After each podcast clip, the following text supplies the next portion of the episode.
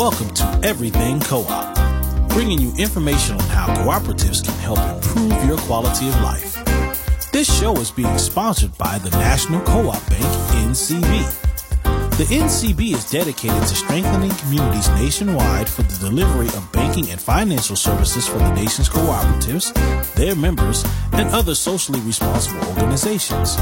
For more information on the power of community ownership, visit ncb.coop.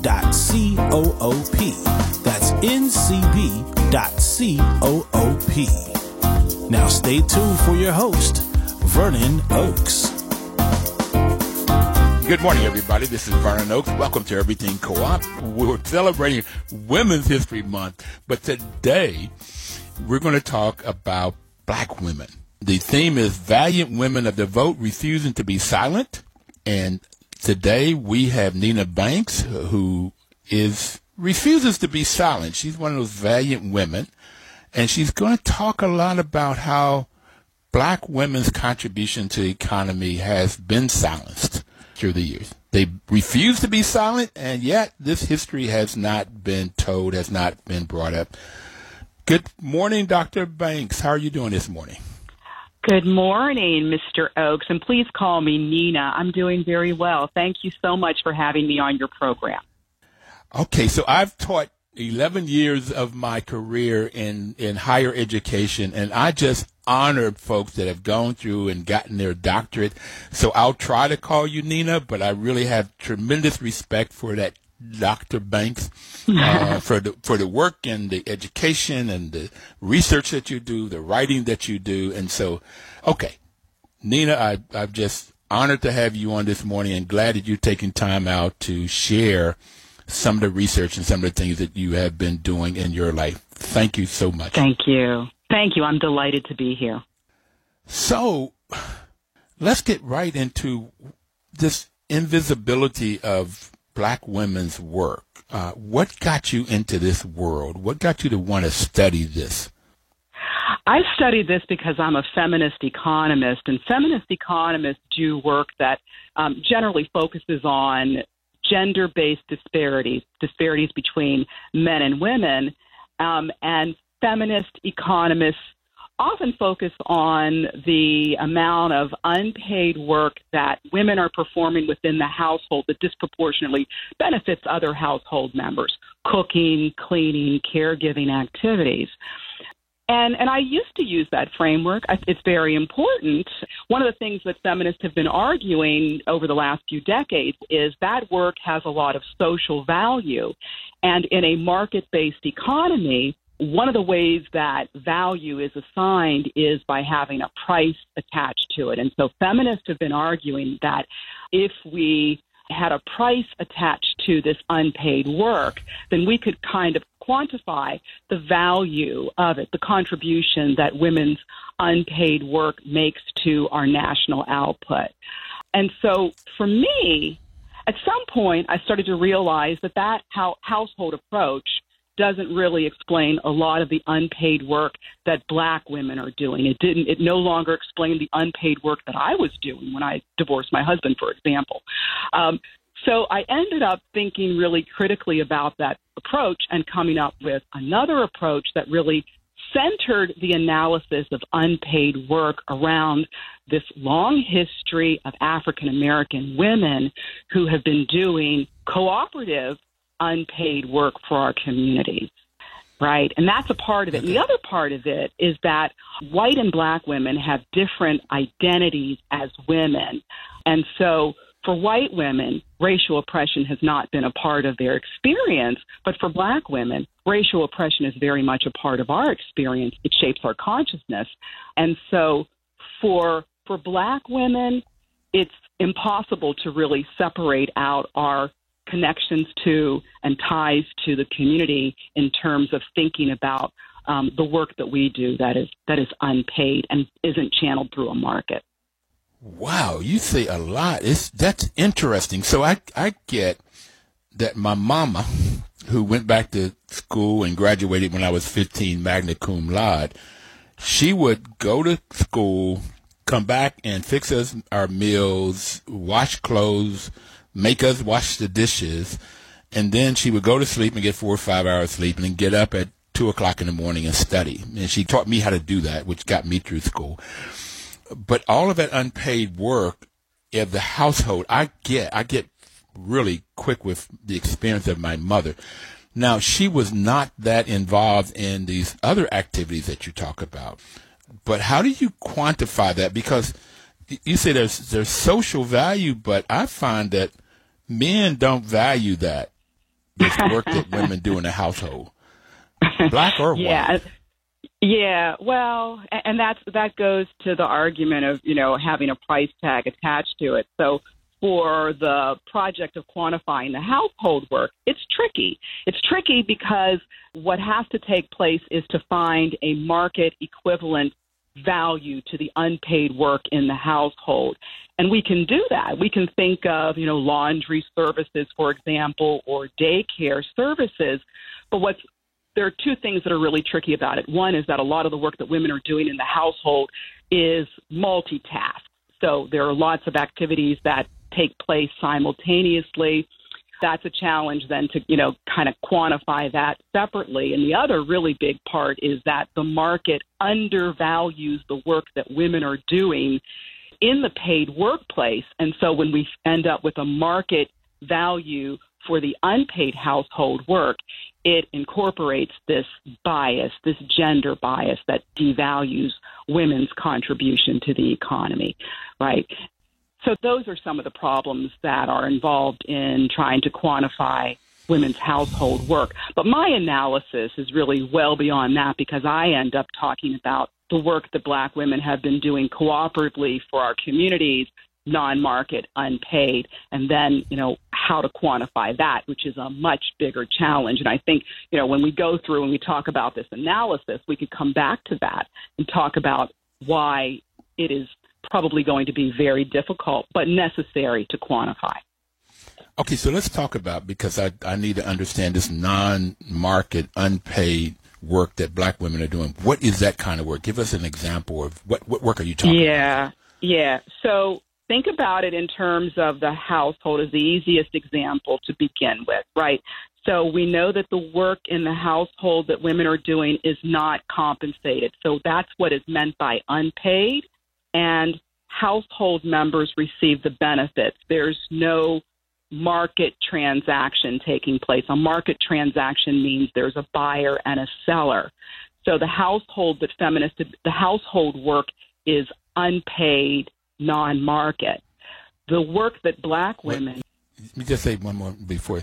So you said that the household receives the benefits, and I argue, and I think you agree with me, but let's see I argue that society benefits from the woman being in a household because they help to nurture the children, and without the woman in the household nurturing the children, then children can go wild or crazy and all of this stuff. So it has not yeah. only a value to the household, but a value to the community. This work. Right, and I would qualify what you said just just a little bit, tweak it a little okay. bit, and say that yeah, that that the work that that is performed disproportionately in the household by women has great social value because we want children to be well adjusted and all of that, right? But I I wouldn't frame it as valuing women within the household because I think you know the the, the feminist argument is that women should have lots of choices, right? And so what we are not saying is that that this is an argument for women being in the household. Oh no, no, no, no, no, no. Okay, no. I was right. just talking about the two values. Two va- No, I ah. won't. I won't get into that. No, all right, no, no, I don't agree. All right, so now let's go. Okay. We got the household. Black let's go women. to the other. To okay. the community. Okay, so here we go. Our consciousness as black women is tied to a community.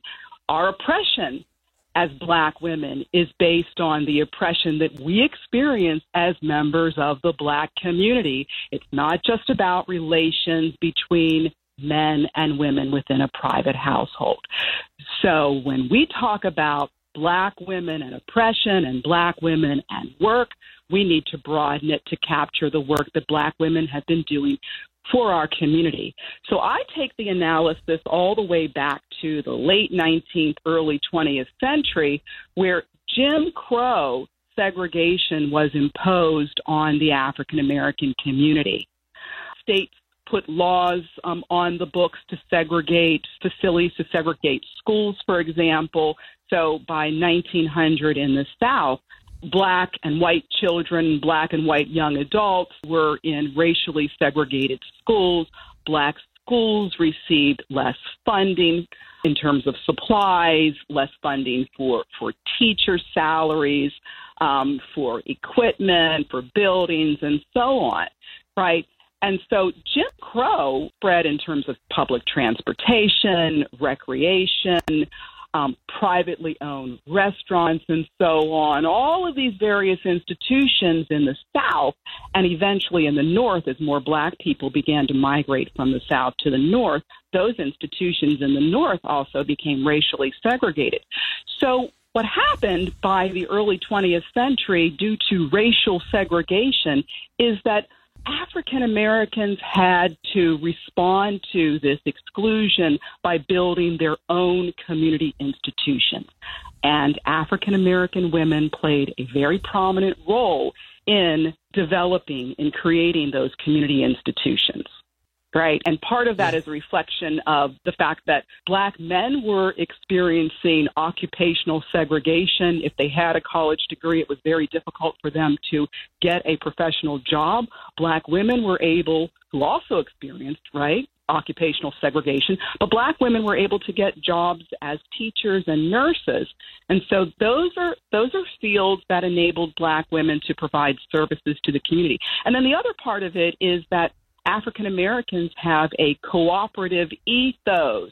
And so black women were often I think especially middle class black women. And, and, and the research that I'm doing is research that was developed by African American historians and sociologists, right? But they, they've established that black women had a sense of social obligation to the community.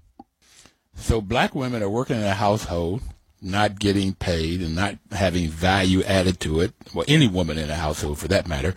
But then there's this social part that they end up playing and spending time and effort in to help their men, their children, their community.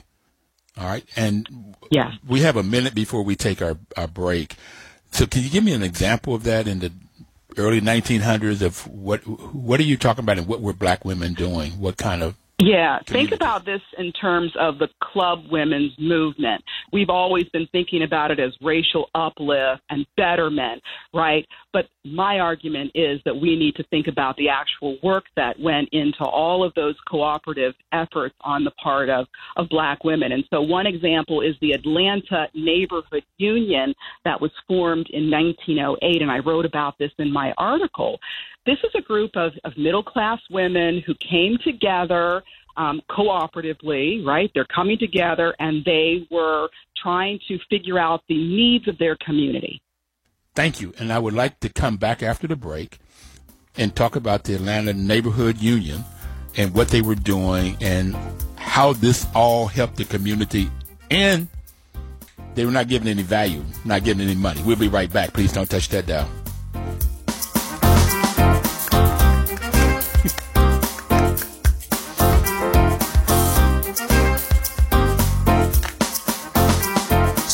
History Month. Welcome back, everybody. This is Vernon Oakes. Uh, program is Everything Cooperative. And we have Dr. Nina Banks as our guest today. Uh, she wants me to call her Nina, but I just get so excited about this doctor she has and the work that she's doing, the research that she's doing. And before the break, last section, we talked about how women do not get credit and do not put the men, particularly white men that runs the economy, do not put any value to the work that they do in the household. And they do not give value for what black women have done outside of the household to help with the racism that the black community has experienced, particularly during Jim Crow, starting about the 1900s. And right before we took break, Dr. Bank, Nina was talking about the Atlanta Neighborhood Union as an example of these, what she called club women's movement. So Nina, would you please tell us more about what they were doing in Atlanta, what this group of women were doing, and the value that it brought to not only the black community, but the U.S. economy?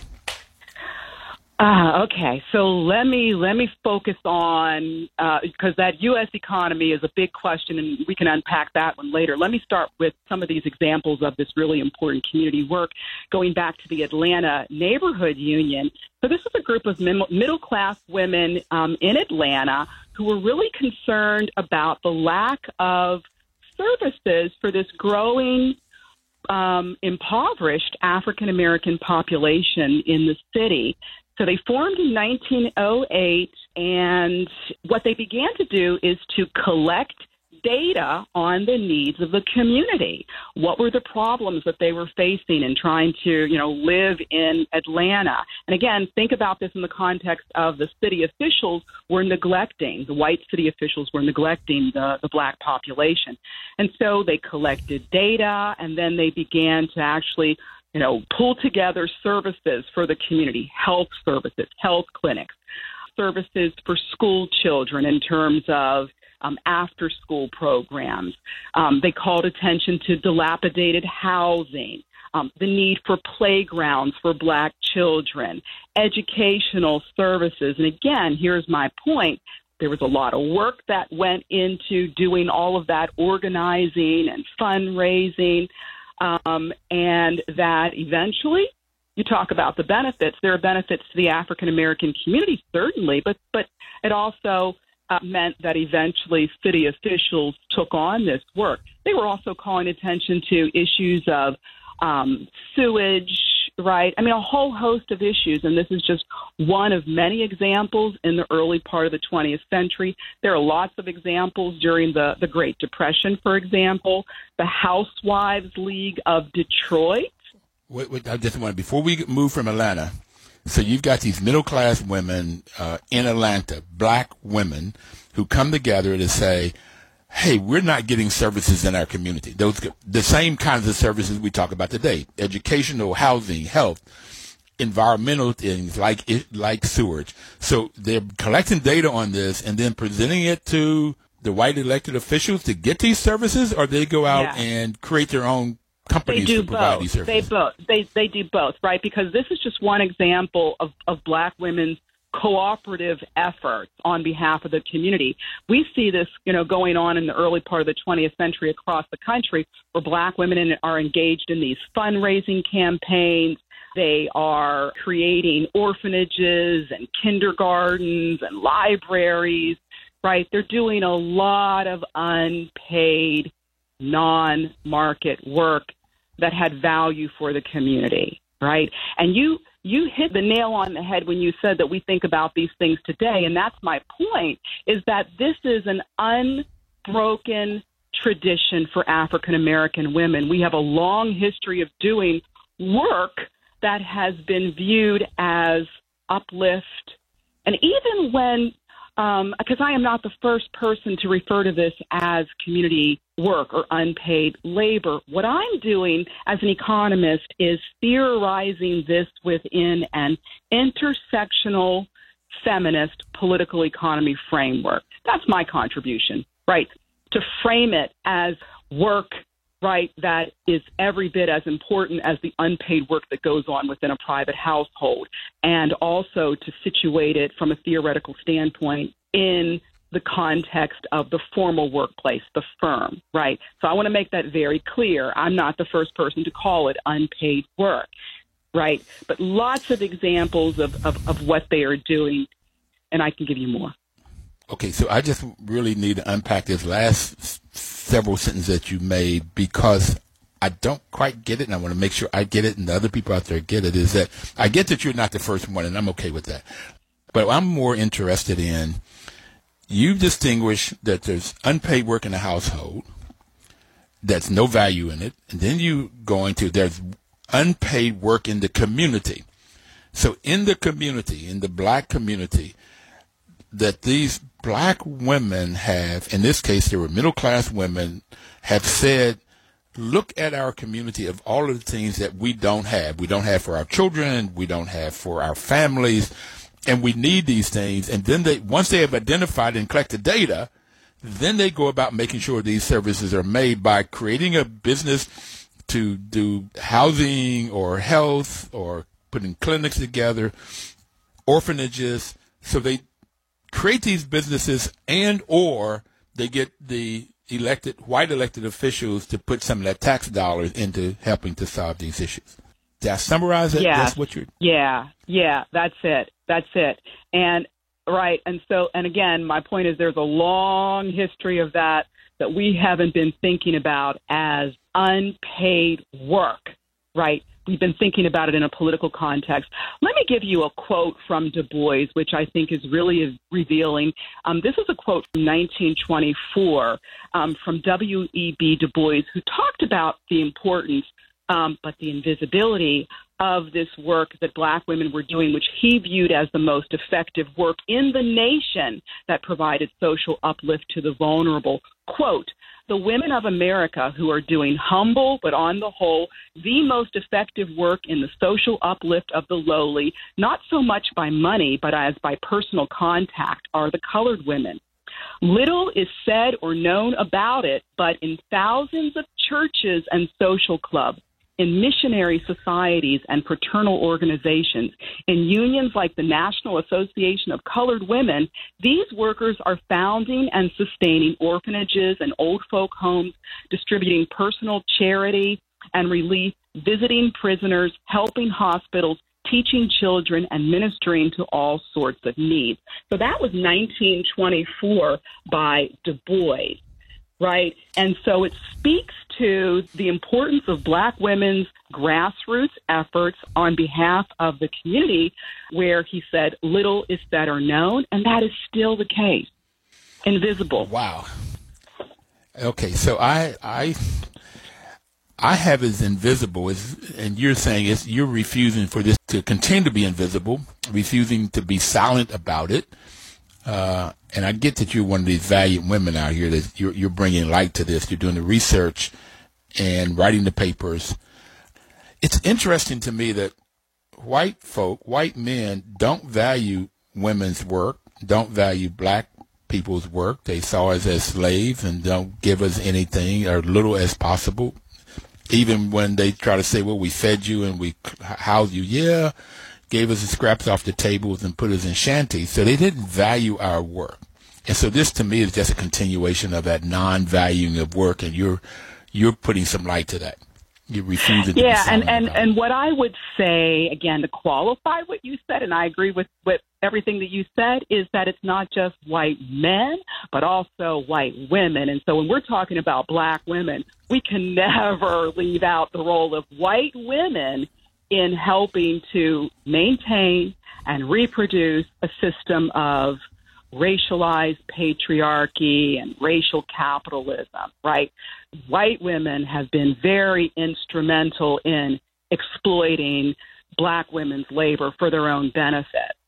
Right. So this invisibility is is I think tied to the fact that white people have always viewed black women as workers and not respected black women for the caregiving activities that we give to our own families. White people think about black women as workers and the work that black women can perform for white people that'll benefit white people. But but white people, white men and women have been unconcerned about the work and the caregiving activities that black people perform for black people.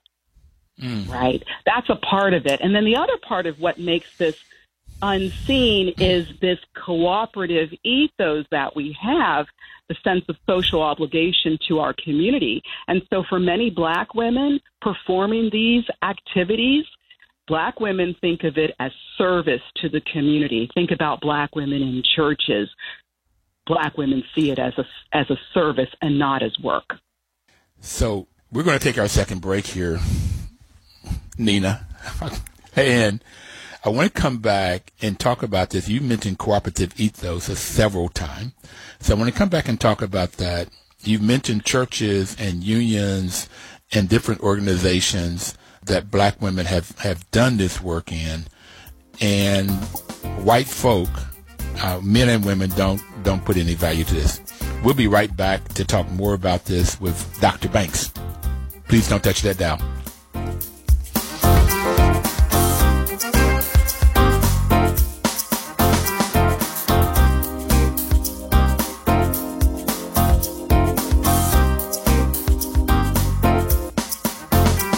Welcome back, everybody. This is Vernon Oakes, and the program is Everything Cooperative, and we have Dr. Nina Banks talking about women, particularly black women, and the contributions that black women have made in the household and in the community.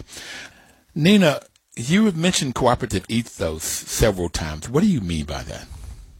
Well, what I mean is that African Americans have tended to think collectively, right, around the benefits to the community, whereas Europeans and Euro Americans tend to think on a more individualistic basis. That's not the history of African Americans, and I and this, of course, goes back to West and Central African ways of thinking. That wasn't lost in the transatlantic slave trade. Africans and their African American descendants here in North America continue to think cooperatively, right? Our family structures are extended. We have strong family ties and community ties. So that's what I mean when I say cooperative ethos. And I and the you know and really important work of people that you brought onto this program, I think, um, is a testament to that long tradition of cooperative ethos. The really important research that Jessica Gordon Nembhard excavated is a great example of this long tradition of cooperative ethos that African Americans have always instituted. So I'm glad you brought up Dr. Nembhard. Jessica has been on the show about four times, and she's taught me a lot about this history that you talk about. That's why I wanted to go back to this cooperative ethos that we brought this over. A lot of West Africa is just a way of being, and I, I have it. The center part of of humanity is uh, how do we work together? If you go back to the tribes and and the, the clans, it was Nina had her job and Vernon had his jobs and the kids had their jobs and the old folks had their jobs. Everybody had their job to do. They had their tasks.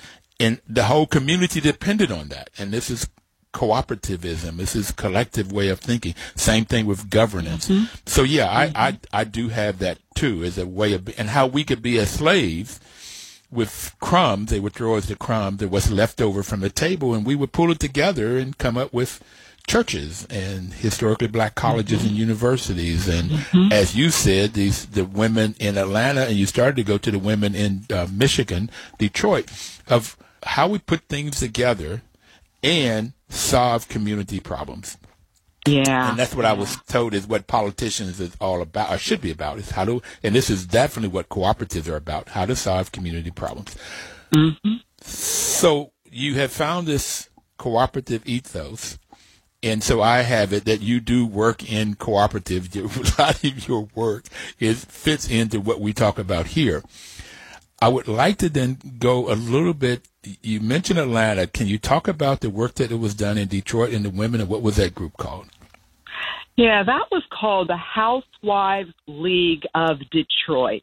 The Housewives League of Detroit and so they formed during the Great Depression, and again, as a group of women who are concerned about the really severe impact that, that the Depression was having on the African American community because it was more severe in terms of job losses and loss of black businesses, small black businesses. It was devastating. And so they were ingenious. These women came up with a com- campaign to try to keep the money and the resources within the African American community in, in terms of ways of stabilizing black businesses and black employment by having a campaign to um, you know, support black businesses and even white businesses as long as they hired black workers. So the Housewives League of Detroit ended up spreading to, I think, about 25 other cities across the United States, entirely run by black women who were volunteers.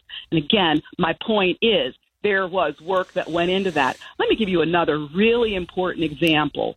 The AKA sorority, also in the Great Depression, operated, and I think it was the first mobile health unit within the United States they recognized that rural black people in the Mississippi Delta were without health services. And so the AKAs mobilized this massive campaign to get uh, health services to black people, poor black, impoverished black people in the Mississippi Delta. And they did that from 1935 until 1942. It was called the Mississippi Health Project.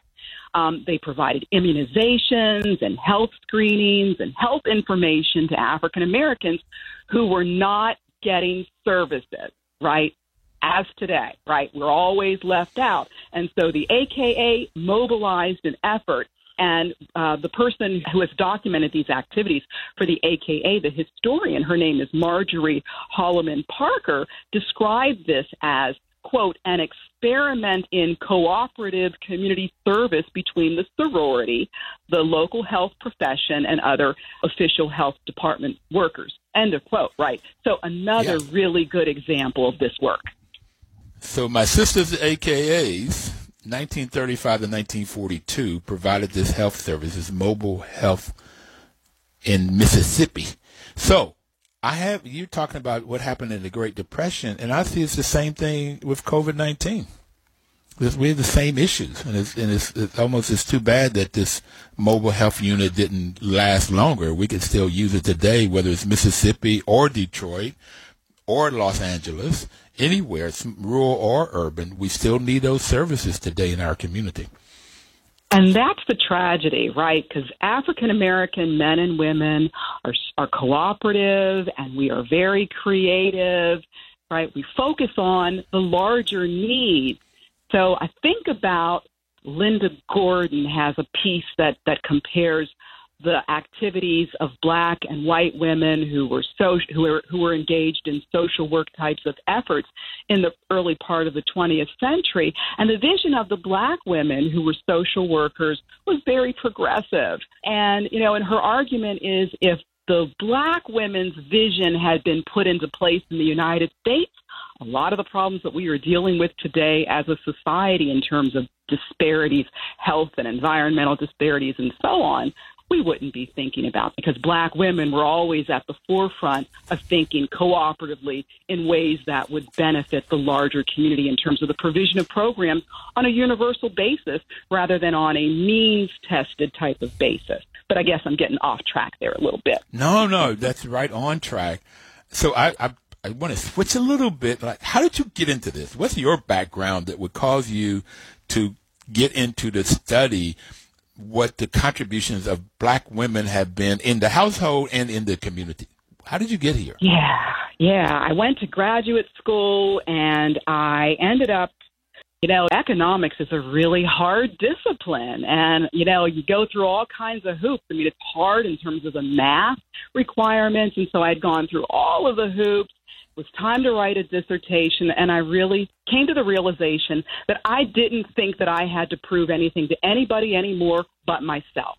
Now, that wasn't true, but that's what I thought. And so what I realized is that I had, you know, all these years of education on white people, Europeans and Euro Americans, and I knew very little bit about African Americans. And so I decided that I was going to write a dissertation on the African American women who were important in my life, in my history, in the history of my people. And so I started looking, and again, this issue of, of work that's not valued. So I started looking at the work of black women who were domestic workers, the washerwomen who helped to sustain our community because of discrimination against black men that made their earnings irregular. But there was also really good work done in economics by Mary King on that topic. So I ended up reading literature by these amazing African American women historians and sociologists, and eventually came to the realization that there were some questions on black women in the Great Migration that I could answer. And that work was unpaid community work. I didn't frame it that way at that time. I used a different theoretical lens, but that's how I ended up focusing on this work. I'm interested in, I've always been interested in the work that people do, ordinary people do, to sustain their um, their families and their communities, and that's what brought me to this. So you said all of this education. Give us a quick snippet of what education. Where did you Where did you grow up? Where Where did you graduate from college? Da da da da. What? Uh, sure. I grew up in a uh, small town in Pennsylvania called Chambersburg. I went to a women's college in Maryland, Hood College. Um, it's co ed now, but it was a women's college. I had a spectacular education there. I studied history and economics and sociology. Uh, decided to go into economics because there are so few black people in economics compared to history and sociology. There are more. There aren't a lot, but there are more. Went to graduate school at the University of Massachusetts Amherst because I wanted to be in an environment that um, provided lots of different approaches to understanding economics, and that that's what UMass Amherst did. There are about five universities in the country that have what we call heterodox approaches. It's not just the mainstream economics that focuses on markets. UMass Amherst provided education in socialist uh, programs, for example, right? I mean, so so it's just really rich and interesting. It was because it was multidimensional. Um, so I got a doctorate degree from UMass Amherst, and I did research that was archival, since I knew in order to to be able to research the voices of African American women that have been silenced, I would need to do archival research. And so I, I did it, and that experience was wonderful because it, it really prepared me for to do the type of archival work that I have been doing since 2003 on Sadie Alexander, who is the first African American economist people had thought that she had given up her interest in economics after she wasn't able to practice and she became a lawyer. And I went to the archives at Penn. I excavated her life as a as an economist when I realized that that she in fact had continued to think about economic issues and to practice economics in the public realm. So that has been my career within economics. So when you mean archival, what I get from that, let me, let me see if I get it. You can go to the library, to the stacks, to history. You're not researching people today and giving out surveys and analyzing that and seeing what that comes. You're going to the history books or articles and magazines, and then you do the research there. That's what you mean by archival. Uh, what I mean are primary sources. So, yeah, they are often housed sometimes they're connected to a library. Um, the archives that I went to for my dissertation were at the University of Pittsburgh. They have an archives of the Industrial Society, and so I studied papers, documents from the from the Pittsburgh Urban League to do the research on Sadie Alexander. Her family donated a huge amount of papers to the University of Pennsylvania archives 81 boxes of of materials that span this incredible woman's lifetime. And so it means going through primary documents correspondence personal letters um, just a huge amount of information. So we're going to our last break Dr. Banks and Nina. We're going to our last break, and when we come back out of the break, I'd really like to talk about what you have learned from these archives, uh, what you've learned from your study, how it applies today. When you look at these women that work in both the household and in society, how can we use that cooperative ethos to help us come out of and maybe change the economy, come out of this coronavirus uh, where we have a new norm, not go back to the same old way we've been doing things. That's what I'd really like to talk about. If you think about it, we'll come back uh, right after the break and talk about that.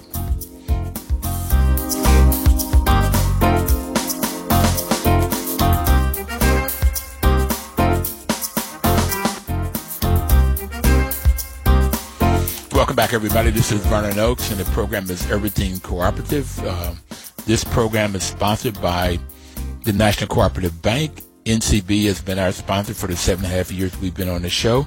NCB's mission is to support and be an advocate for America's cooperatives and their members, especially Nina in low income communities, and that's where we find a lot of black communities are in the low income, and they've been doing a a fantastic job of providing innovative financial and related services. So before we took the break, I mean, this 45 minutes have gone by really quick because you've talked about women whose work has been silent, black women particularly, in the household and in the community. And in the first month that we were on the show, Nina, I had a guy from Senegal, Papa Sin, and he said co-ops are formed to solve community problems. If there's no community problem, there's no need for a co-op. And this is what black folks brought from West Africa and Central Africa is how you can pool resources, work collectively, and solve community problems, whether health or housing or education. And this huge wealth gap that we have that helps to increase these problems in the black community. We have very little money to go to it. So, what do you see we can do collectively today that will help us come out of COVID nineteen? We're I have five pandemics we're working in, really six: COVID nineteen, uh, racism, climate change, poor economy. We got all these murders going on, which is five, and then there's stupidity. Okay, that people do not give out this information and they want to say all of the wrong things. Uh, too many people in politics say the wrong things to keep them in power and keeping them having the money. So what can we do with the research that you have that black women particularly have been doing in the household and in the community to help us out of this COVID-19? Okay, great question, Vernon, and a really big, I think, question as well. Um, and yep. I think to go back to the earlier point about the archival research, that's the importance of maintaining records and documenting our really important history, our really important rich history and important history of work that we haven't been thinking of as work in this in this case. You talked about poverty, right? And all of these crises that we're going through. And you said five crises we are always in a state. The African American community is always in a state of crises. And you're absolutely right. These five crises that you've identified, right, you know, it's, it's exacerbated um, this constant state of crises that, that we are in. Black women today have been very active in performing unpaid community work in the environmental and food justice movement. And so that I think about in the context of your point about poverty because so many of the disparities that we are dealing with are tied to living in racially segregated, impoverished communities in terms of the health effects of not having access to whole foods, healthy foods, or the contaminants, um, the toxins that are dumped into our communities, right? And again, black women have been at the forefront of performing unpaid community work to address those problems. How do we address it? We deal with the disparities as a society. And when I say we here, I mean this nation needs to tackle all of those different crises that you just identified instead of leaving it to black women to pick up the burden. That's why the approach that I'm calling for is that we have to see this as work and then once we see it and document it, we need to find a way to quantify it. Because quantifying it in a market based economy, right, quantifying it means assigning a market value so that we can assess the contribution of this um, important work to our national output, to gross domestic product. But what is really tricky about this unpaid non market work that black women are disproportionately performing is, as you said, it's in response to not just unmet needs, but also harms and threats to our community, right? To these disparities that are that are tied to things that are negative. So on the one hand, then we have to be able to assign a market value and we can figure that out and do that. But and this is the really critical point is that once we figure out the you know quantify the value it ends up being subtracted from national output right? Because these are community harms. And so we need to think more broadly about national output in the context of well being. Gross domestic product is a value of our national output, the final goods and services that are produced. But we need a better indicator that also assesses human welfare. And so, one example is the genuine progress indicator, and the genuine progress indicator then subtracts harms to society. It would subtract the effect of depletion of, of environmental resources. And so, if we're looking at what black women are producing collectively, they are producing collective goods that benefit large numbers of people. That's what a collective good is. You can't exclude people, so the entire black community would benefit from racial justice. It means that we can't quantify that properly because you can't put a monetary value on racial justice. So whatever number we get is an underestimate of the true value.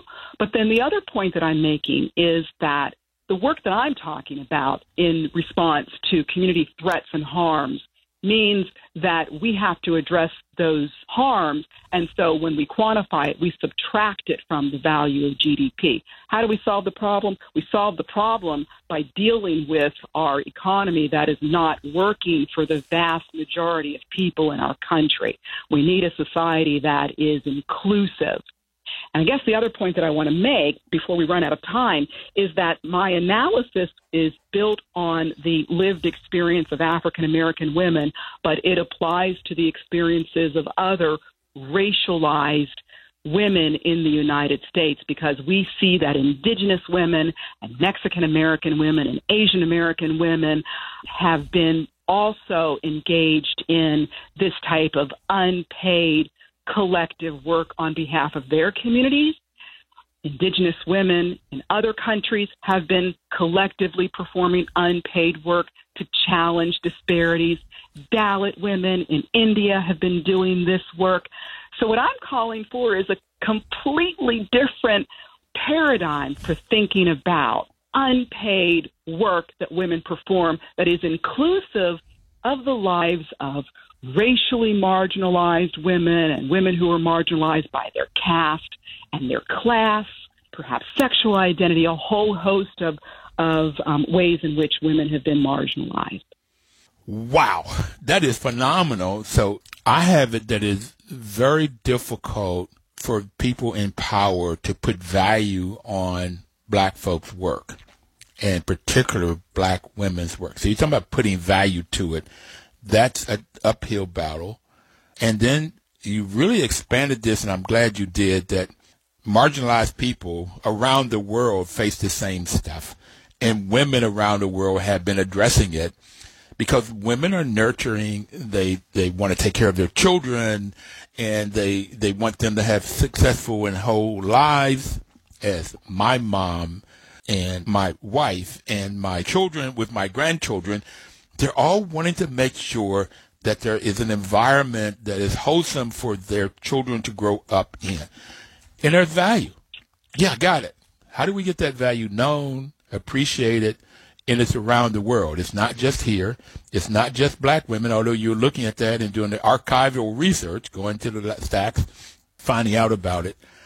I don't know how we can support you in your work, but I really like to keep track of it really like to understand it and help to put it out there because it's invaluable. okay. Thank you. It's hard to put a value on it. Thank you. Thank you. Um, do you want me to give you a recent example of, of you know, yes. what we could do to shine a light on this? Absolutely. A, a lawyer contacted me in response to the New York Times profile on my work um, and he congratulated me. This is a Washington, D.C. lawyer.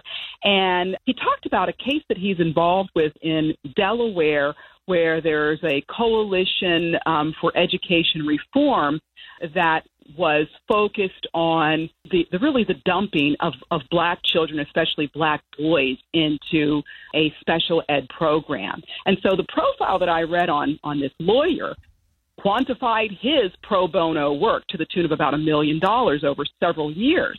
And then I asked him, I said, was the Coalition for Education Reform, did it include black people? And he said it was all black women. This is what I'm talking about. So we see his work, the lawyer, but what we don't see is the unpaid, non market work of all of these black moms who did the work to bring attention to this harm done to our children fantastic. That is a way of leaving this. There is a lot of work to be done today to get us out of this pandemics that we're in. I really appreciate your work and I appreciate you for what you're doing. Thank you for educating me. everybody out there, I know in your communities and your churches, your sororities, unions, you're doing this work. Keep doing it. We need it done. Nina, uh, I'm thinking you should run for president of the United States too, but that's a whole nother subject. I love it. My son said the same thing to me several years ago. So there you All go. right. There we go. I'm Thank with you, him. Vernon, for having me on your show. And please, everybody out there, we'll see you next Thursday. Please live cooperatively. Thank you.